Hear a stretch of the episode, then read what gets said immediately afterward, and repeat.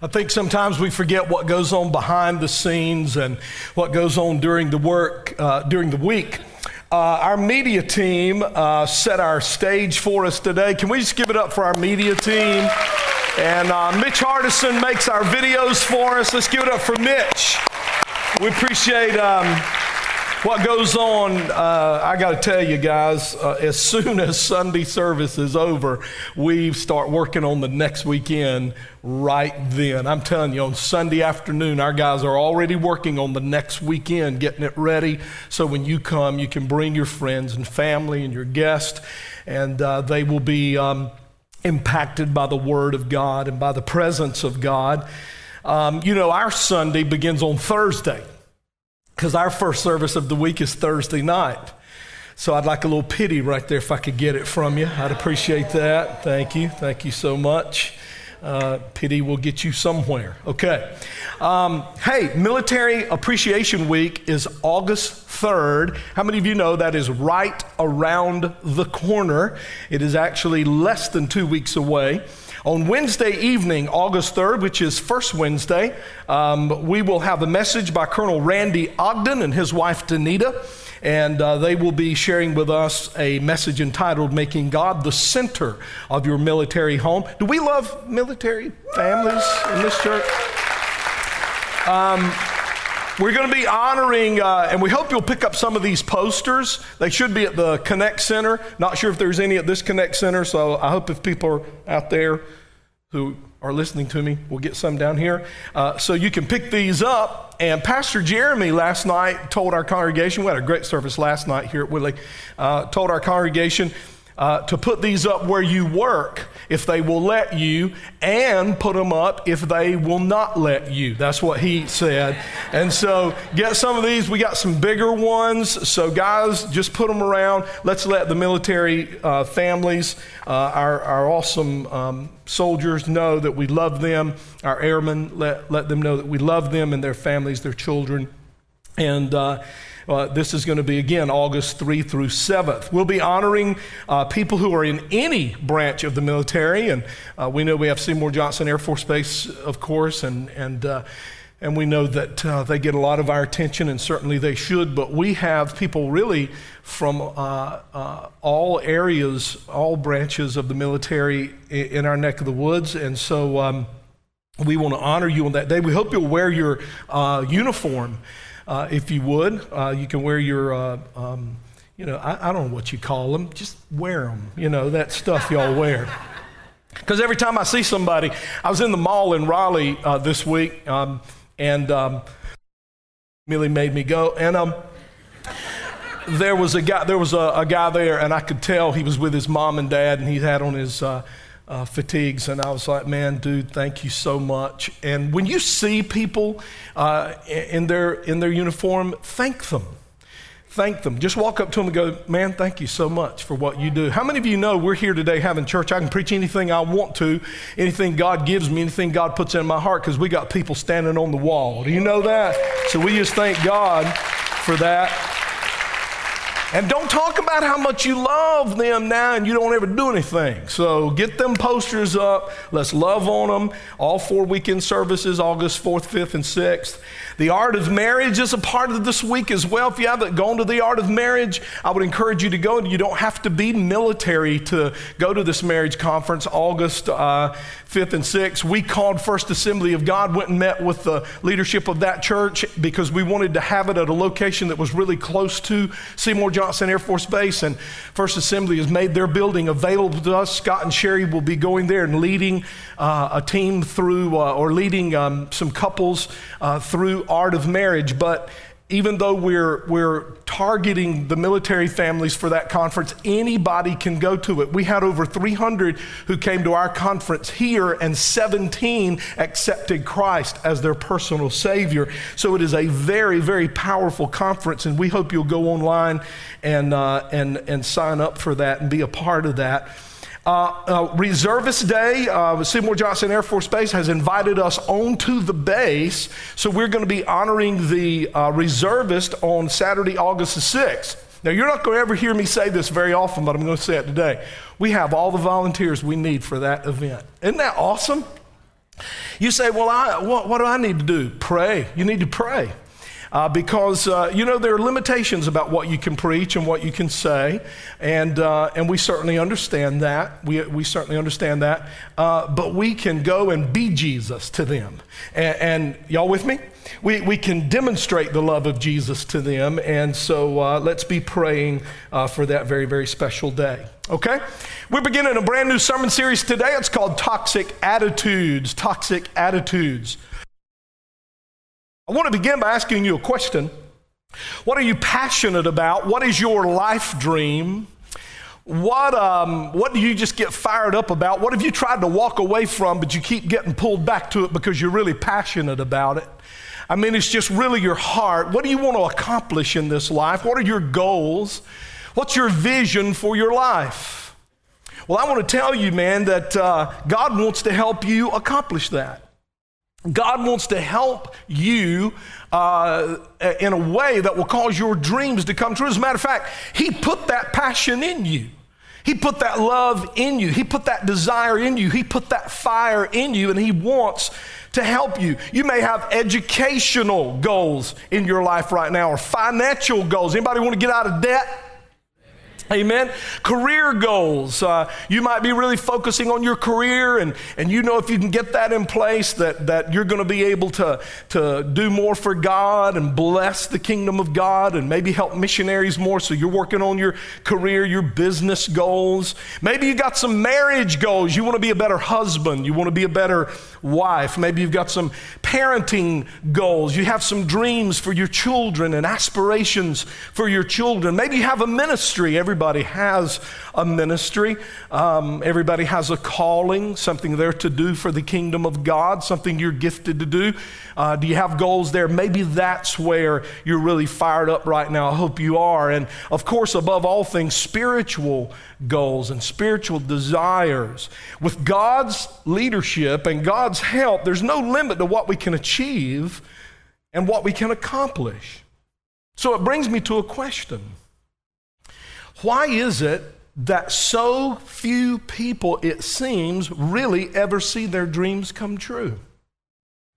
I don't know what the main reason for that is. I don't know what the number one reason is. What we're going to talk about could be the number one reason. I don't really know, but I, I really believe it is one of the top three. And that is attitude. Attitude. Webster's dictionary says attitude is an internal position or feeling with regard to something else.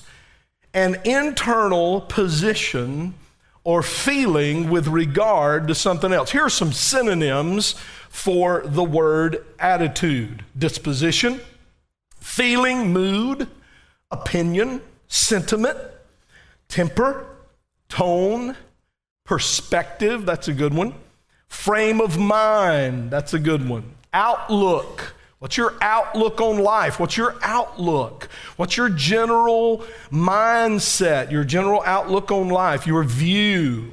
Okay? I don't know a lot about flying planes, and if you ever see me in the driver's seat of a plane, do not get in that vehicle. But I will tell you that uh, flying has always fascinated me. Uh, I found out in studying uh, for this message that airplane pilots often use the word attitude. Now, I knew they used the word altitude, but I really didn't know about the fact that they use the word attitude to describe their horizontal relationship with the runway. This is a demonstration. Um, uh, uh, the runway as they prepare to land the plane. Here's what they say if the attitude of your plane is not aligned properly, then that plane will make contact with the ground at a wrong angle and it will cause that plane to crash. If the attitude is not right, your attitude is your inward disposition toward people and circumstances. Now, I hope you brought your umbrella because some cold, hard facts going to be falling down in here today. Y'all ready? Negative attitudes deeply affect individuals. If you, if you got an attitude, if you got a toxic attitude, it's going to affect you individually. Doesn't only affect individuals, it also affects families. There can be a family that all the people in the family have a good attitude except one member, and how many members of that family get affected? All of them. Um, teams. If, you'll notice in, church, uh, we're trying to get away from the word committee, we're trying to get away from the word board. Um, I heard about a man who showed up at a, a deacon board meeting uh, one night and he wasn't a deacon, and, and somebody politely said, uh, Sir, th- this meeting is just for the board. He said, I'm bored to death. That's why I'm here. I heard y'all were having a board meeting. It ain't gonna get no better than that, so I mean, y'all can laugh at it or not. It's as good as it gets. Uh, but negative attitudes deeply affect individuals, families, teams. How many of you have seen a sports team that had talent through the roof? Everybody was getting a huge check, and they were below 500 in their record. Because attitudes will mess up a team. You, you can take guys who don't have as much talent, but work together as a team, and everybody's got a good attitude, a good outlook, and they will beat that other team because attitude is so important. Uh, negative attitudes will affect organizations and the church. Negative attitudes will affect the church. Why is it that so few churches in America and around the world are thriving? So few of them are thriving. I mean, God has made himself available to the church.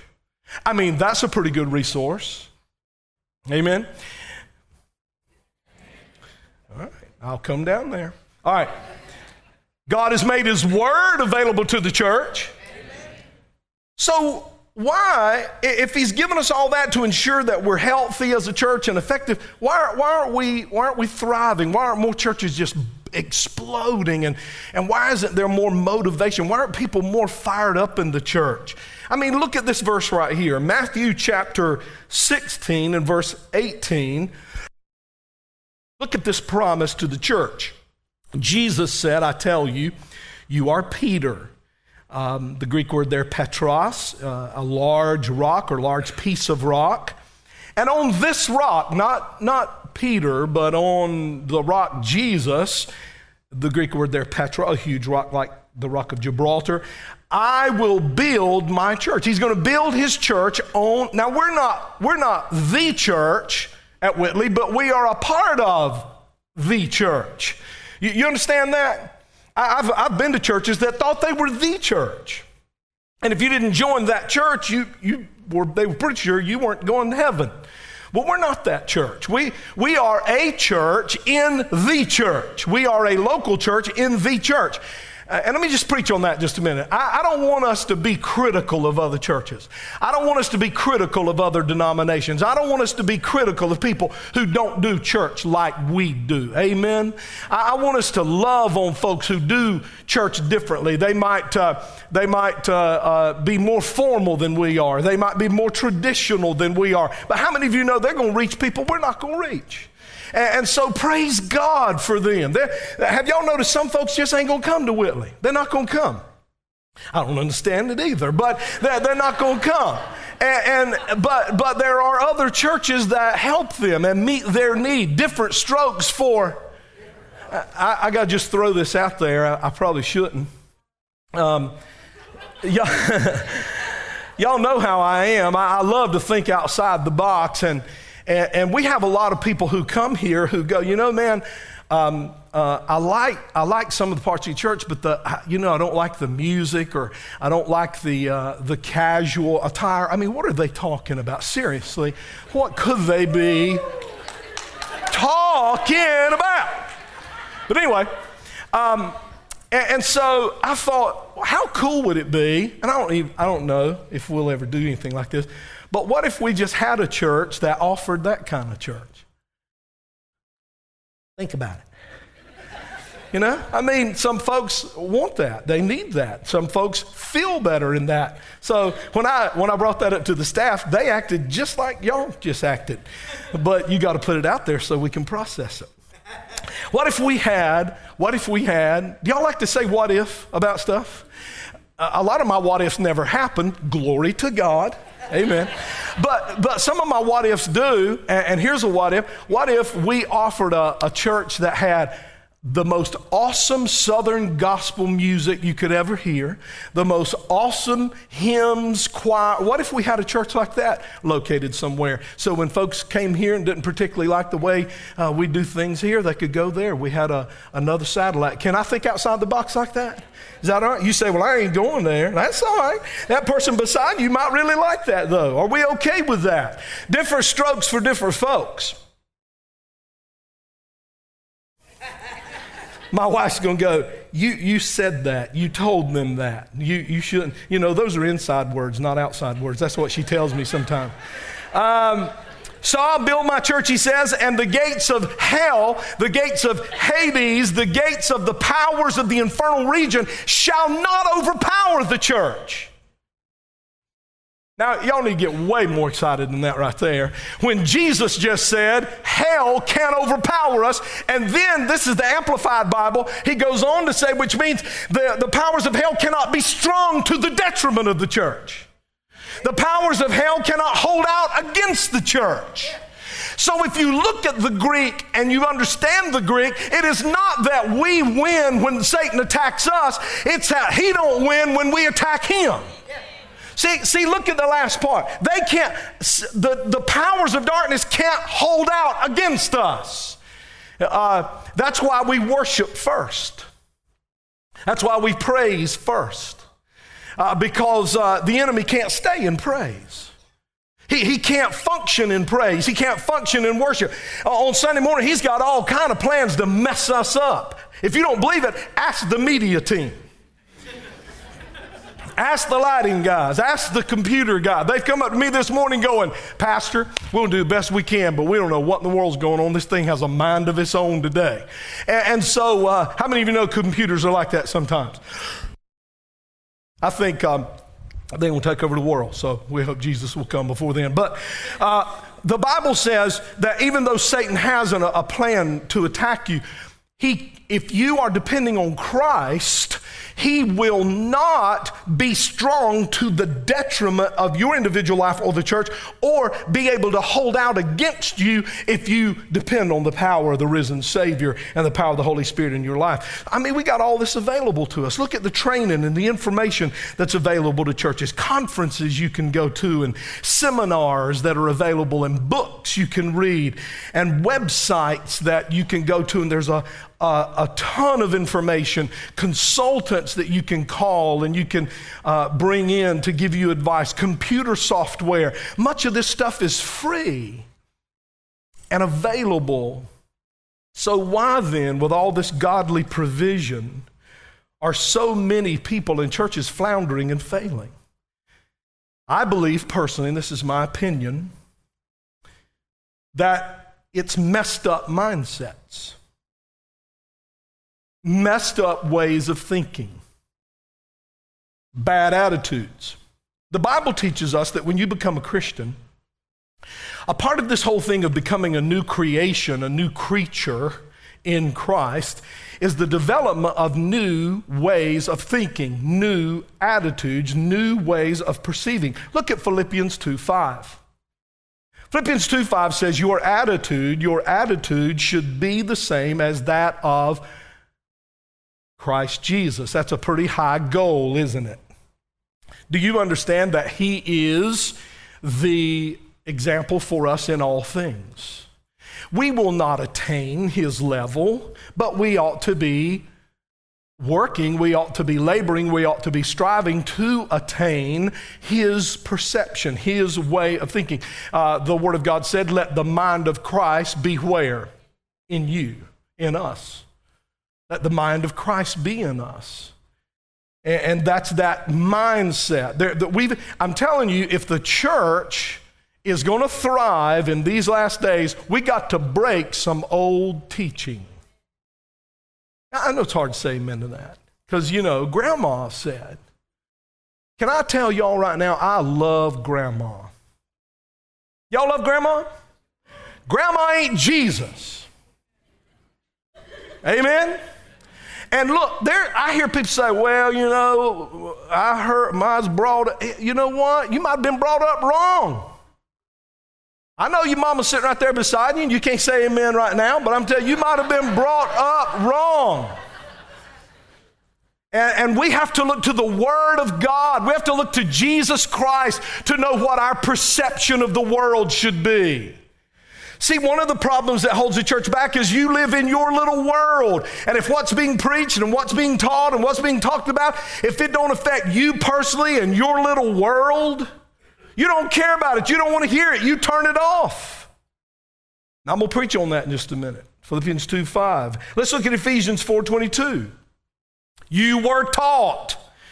How many of you were taught some bad stuff? I was taught some bad stuff with regard to your former mindset, your former perception, your former way of thinking, your former way of life.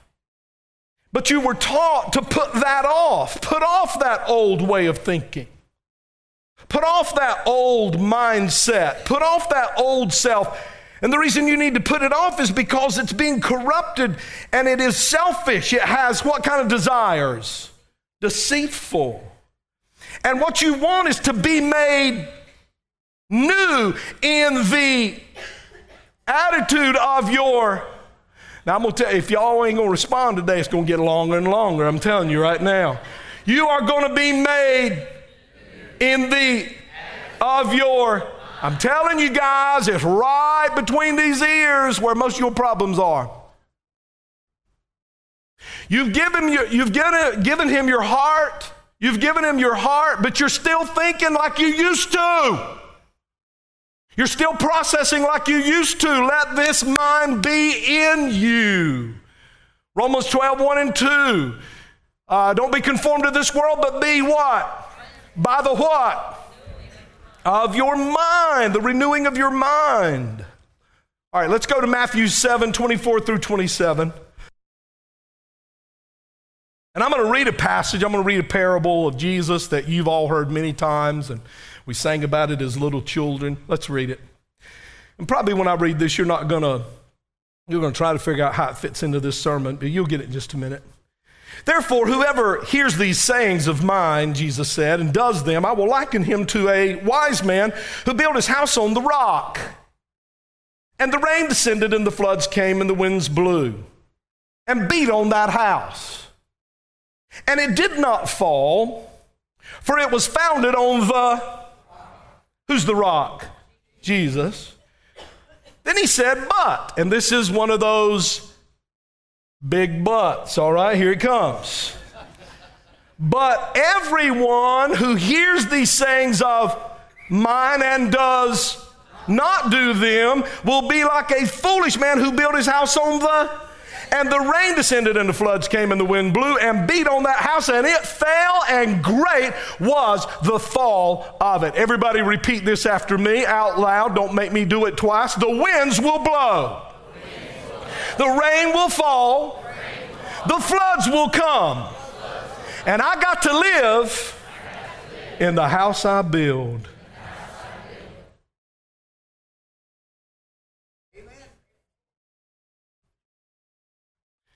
I mean, it ain't if the rains are coming, if the wind is blowing, or maybe the, fl- the rain's coming. You say, Well, I've got it pretty good in my life. Buckle up. Because the rain is coming, and the wind's going to blow, and the flood's going to rise, and you got to live in whatever mental house you have built for yourself.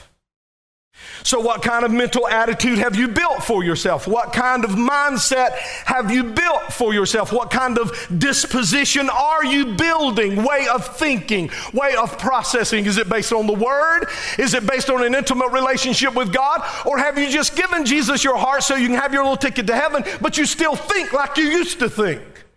Because the storms are coming, and whatever storm comes, you got to live in the house you built. And I ain't real sure what that house is going to do. if it's not built on God's word and your relationship with God and your prayer life and your fasting life and your intimacy with God, I don't care how good things are going for you now, your house will fall. And great will be the fall of it. So we got to get our head right. We got to get our attitudes right, church. I mean, me too. Because Millie's coming to the second service, and I'm got to say that because if I don't, she will. We all struggle with having right attitudes. What we're going to do in this sermon series is we're going to list some very destructive attitudes, some toxic attitudes, poisonous attitudes. And um, you can use these attitudes to build for yourself a very weak and a very miserable house. I know Christians who are miserable people. I know Christians who are sour. They all come to the second service on Saturday night. But I know sour Christians. I know Christians who, if they die, they're going to heaven, but they're almost useless as it relates to having any effect on anybody else to come to Jesus because their thinking is poisoned. The first attitude we're going to deal with, might as well just start with something. Break the ice. Amen. I mean, I could start off with something like negative attitude. I'm going to start off control freaks.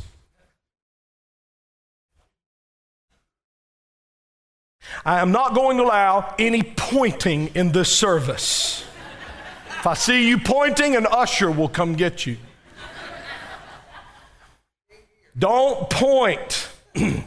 Control freaks are in the church. But they don't come to the early service, and the people said. Um, the San Diego Union Tribune in 2005, June 26 issue, had an article entitled The Characteristics of the Control Freak. So let's just kind of go through these. And I'm telling you, behave yourself. Control freaks were described by most people as not only being controlling, but also being very picky and very critical. Control freaks love order and established routines. How many of you know order and established routines are okay? They're okay, but control freaks take it over the top. I mean, to the point of don't you even touch anything on their desk. They will knock you out. Watch out if their plans have to be rearranged. Control freaks need to be right all the time. Control freaks will tell you who you are and what you think. Y'all with me? When you do not agree with a control freak, they simply tell you that you're wrong and you're inadequate. When you question a control freak, they feel immediately attacked. I'm going to just pause right there for that one. I'll just let that one, we need to marinate in that one a little bit. I'm just open. I'm just open. I, I'm just open. Anybody can just share. I want to grow as a person. Well, you kind of get on my nerves. And, what? What did you? Ow. Hmm. Met folks like that?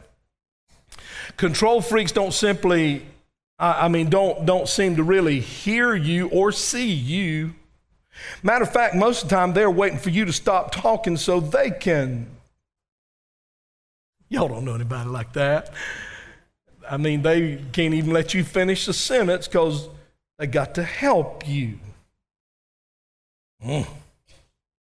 Control freaks would much rather give orders than take them uh, control freaks hang on to a project way too long because they want it to be perfect. Any perfectionist around here this morning? Uh, you just can't let something go because it's got to be as if Jesus did it. Um, can I enlighten you on something? Bad English, but this is good preaching. You ain't Jesus. Let it go. Here in this church, we don't demand perfection from our leadership, but we ask you to be excellent in whatever you do. You understand that excellent and perfection is not the same thing. You can do your best. May have a few flaws and a few little nicks, but you did your best. That's all we care about. Do your best. Control freaks make other people feel very anxious and alienated. Oh, here's a good one. Control freaks snoop around where he or she does not belong. Reading your mail. Control freak walks in your house, you stand there talking to them, they're checking your house out. Look around your. You can tell. Y'all all right? Everybody all right? Control freaks aren't comfortable unless they're in charge. And with a control freak, winning an argument is way more important than finding a best solution. They just want to win the argument. Hmm, Washington, D.C.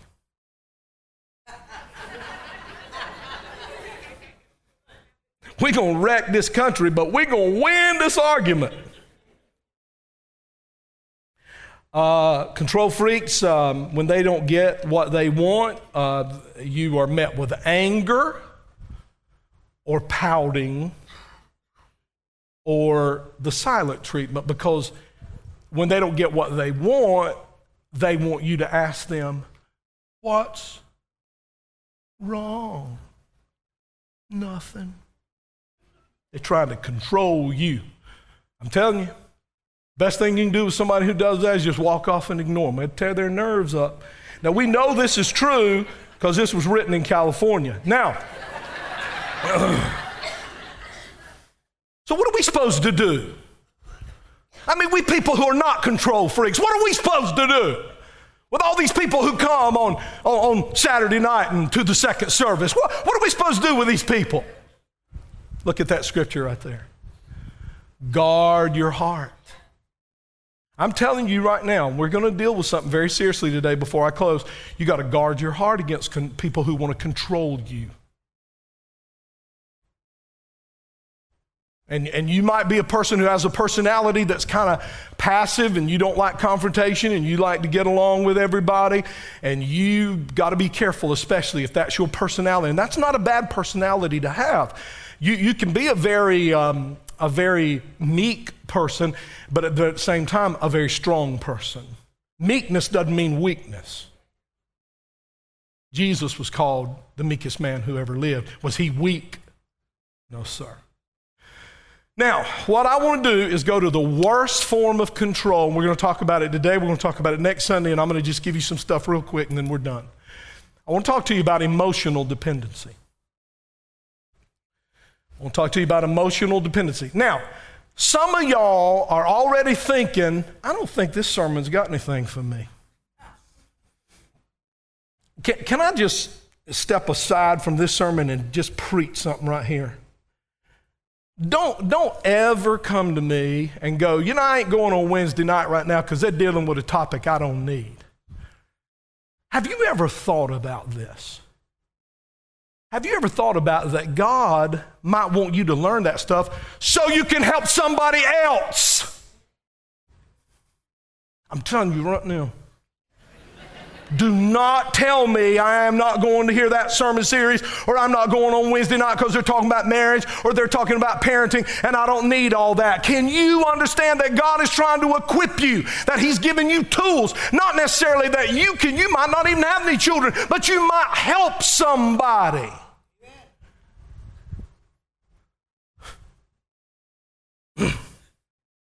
Because I get that. I'll get an email. What, what are they teaching on tonight, uh, Wednesday night? Because I know they were on that parenting thing, and I don't really need that. If I could reach through Facebook and.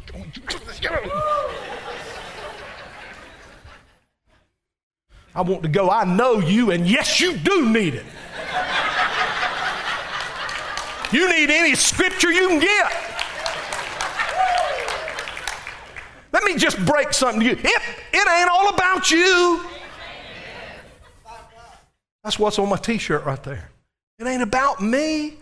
He might be giving you some tools. He might be giving you some information. He might be giving you something. You might be sitting with a niece or a nephew or a friend or somebody might come by your house and say, You know what? You go to Whitley Church, don't you? I heard they had some parenting classes down there. I was wondering if you took those classes. I've got some problems. Can you help me? No, I didn't go take them. It wasn't for me.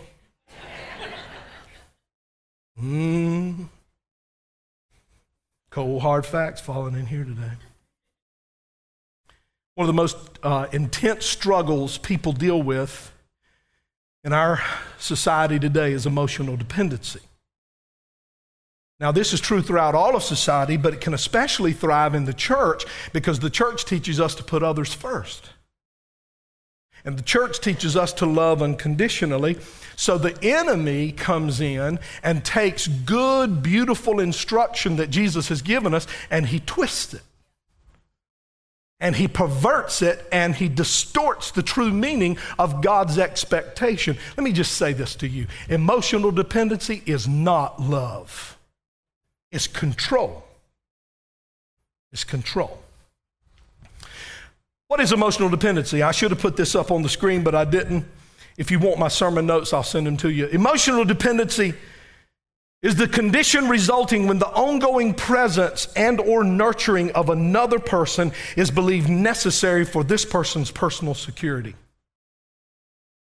This nurturing comes in many forms, actually, many perverted forms. How, let me ask y'all something. How many of you believe giving a person your attention is good? It's good. How many of you believe listening is good?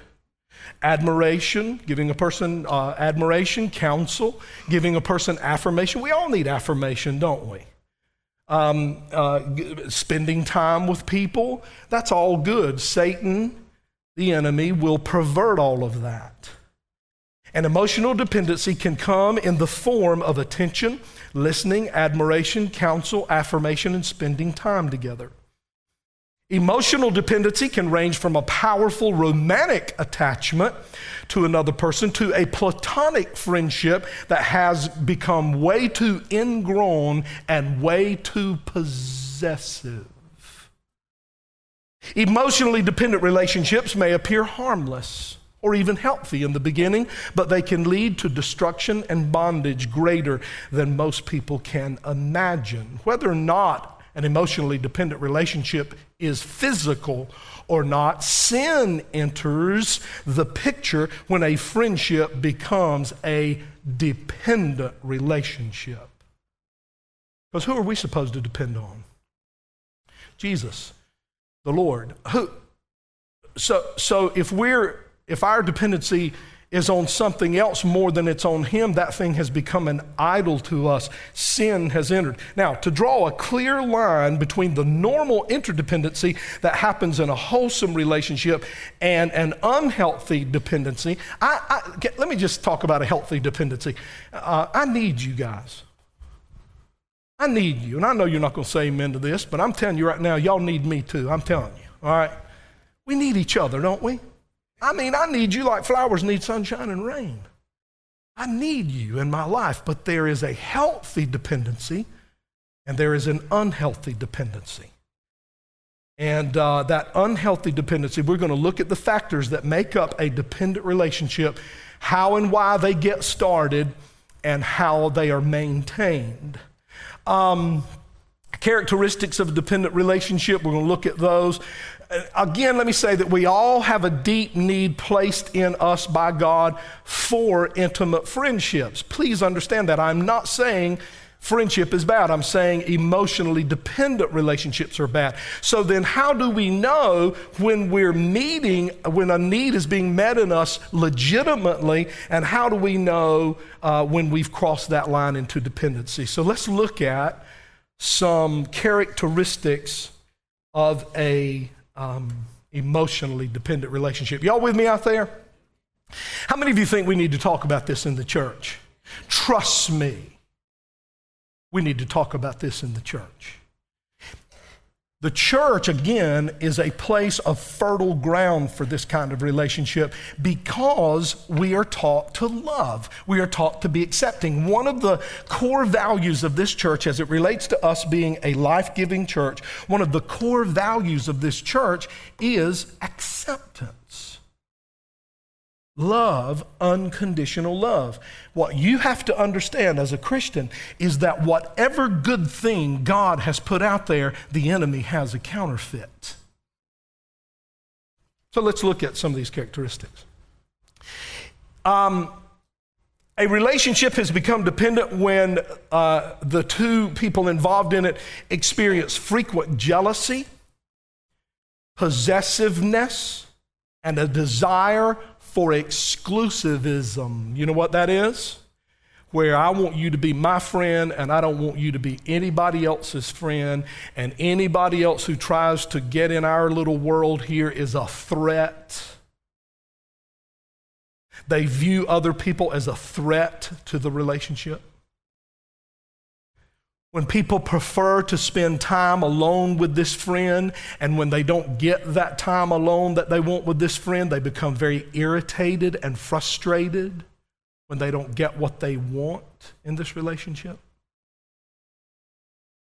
People who are involved in an emotional dependent relationship become irrationally angry, which often manifests itself in a depression when this friend withdraws you ever been in a relationship with somebody and you could tell that person was beginning to control more and more of your time and more and more of your conversation and and and you're as a Christian you're going I, don't know if I'm supposed to do this or not. I'm no I don't know if I'm supposed to I feel like I need to withdraw. I feel like this isn't healthy but I I know Jesus you know he loves and, and the enemy's there. I'm here to set you free today. That's a toxic relationship if you begin to withdraw from somebody who you feel like is trying to control you and they become angry and depressed, that is a tactic to control you and draw you back into that toxic relationship. Is anybody listening? I mean, even slightly. You just pull away slightly and you can tell they're like, well, what are you doing?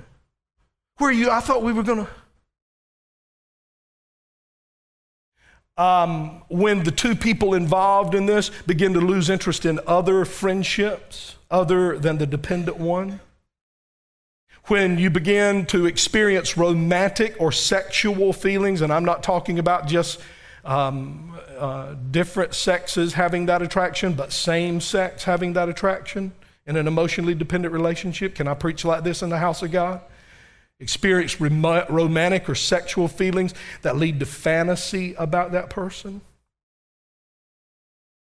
Um, when a person becomes preoccupied with another person's appearance, I don't like it when you wear that. I, I like it when you wear that other thing. Uh, they become preoccupied with their personality. Uh, they become preoccupied with that person's problems and that person's interests. They'll begin to take up hobbies that they have no interest in if they think it will cause them to be able to spend more time with that person. Um, when people are unwilling to make short or long range plans that don't include the other person, that's a sign of an independent uh, emotionally dependent relationship. Re- really, guys, uh, alarms ought to be going off inside your head when you see some of these things. See, some of y'all are sitting here right now and you're not even remotely involved in a relationship like this. This might sound a little foreign to you, but there are some of you sitting here right now going, Oh, my Lord in heaven, this is happening to me. I got to tell you, Thursday night at the bridge, I thought I'd totally missed the mark on this sermon. I, ta- I thought I totally fit, missed it. Matter of fact, when I came home from the bridge, I was so beat up about uh, how, how that message was, I, I perceived it to be received, that I thought I need to get in there Friday and just spend the whole day rewriting that thing and, and making it more interesting and making it more. And all of a sudden, the emails started flowing in. From that service. And so it was God saying, Hey, dude, I'm preaching. Amen? I want God to preach in this church, don't you? Uh, when when, uh, when you begin to not see uh, faults in the other person, uh, uh, you know, you're, you're, just not real about their faults. And I know Millie and I don't have an emotionally dependent relationship because she is very open about my faults and, and sharing those with me just to help me. That's what she says. Um, if a person becomes defensive about the relationship when they're asked about it. See, when you got a friend that used to be a, you had a good relationship with them, good health, and all of a sudden they just cut you off because they always with, y'all, are y'all hearing me? And you go up to them go, hey man, what's up? We used to be friends, you know, and do stuff, grill out and go to Starbucks. And they go, well, what are you saying? What are you saying? I'm saying, what's up? I'm saying something's whacked up in here. Amen? How many, how many of you know we just need to get real about some things? See, we're as Christians, and, we're all in we're all in this political correctness thing. We're all in this political correctness thing where we can't really say what's what. You got to couch it. Uh, let me let me tell you something. You need to look at some relationships and go, that is whacked out right there. But see, we might say, well, you know, that might be how God works in there. Come on, give me a break. When um, people in an emotionally dependent relationship begin to display physical affection for each other beyond what is appropriate in a friendship, um, when a person refers to the other person over and over and over in any conversation on any topic, that is a sign. And they always feel free to speak for that person if they're not present. Um, when, when there is, uh, uh, when, when, a, when people exhibit an intimacy and familiarity with this friend that causes others to feel uncomfortable in their presence or embarrassed in their presence. Here's what you need to understand Satan is subtle, guys. He's very subtle. Uh, I would love it if he would put on a red flannel suit with horns and a long tail and a pitchfork and go, I am the devil and I have come here to fight you.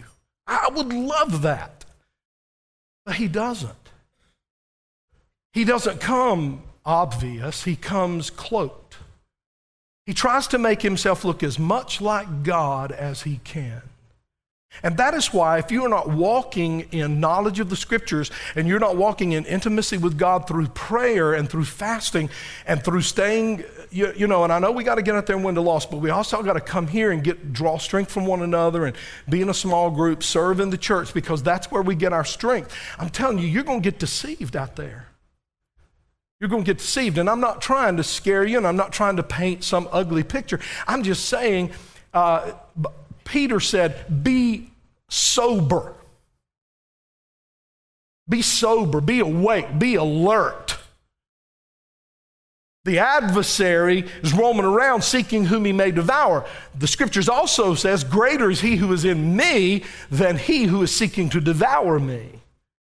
But if you're not walking in the strength of God and intimacy with God, you're going to be drawn into relationships and you're going to, you're, you're going to cloak that sometimes with spiritual talk. As a matter of fact, one relationship that I dealt with in a church um, that had uh, an emotionally dependent relationship was um, they, they cloaked it in Bible study.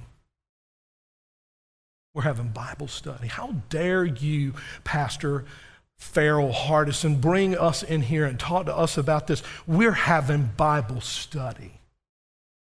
And I, and I, I, I said, but you have, you don't sit with your spouse and your family anymore. You sit with this person in church. And that is whacked. Amen. Now, church, this is a this is a toxic relationship. This is a toxic attitude. We're going to go into it deeper next week. We're going to go into it further. Here's what we're going to pray right now over the congregation. Is we're going to pray that you will get your spiritual antenna up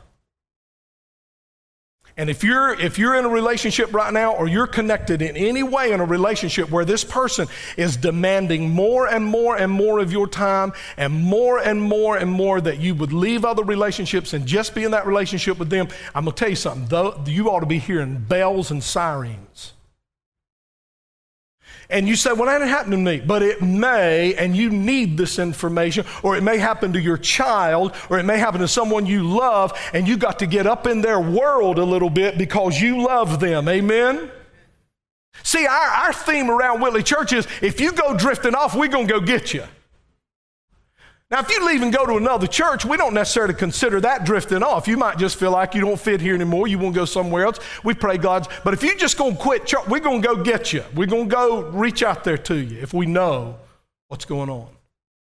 So we have got to reach out to people who we see getting tied up in these kind of relationships. Again, come next Sunday, we're going to go further into this. I'm going to give you some more information, and I want you to get this. I'll send you every bit of these notes. I want you to become familiar with this because here's what I believe as your pastor. I believe this is a problem we are going to deal with more and more and more and more in the days to come as a church. And what we're going to do is uncover it right now and talk about it in the open right now so we will recognize it when we see it. Is anybody listening to me? Y'all want this kind of preaching? You want this? You want this kind of word?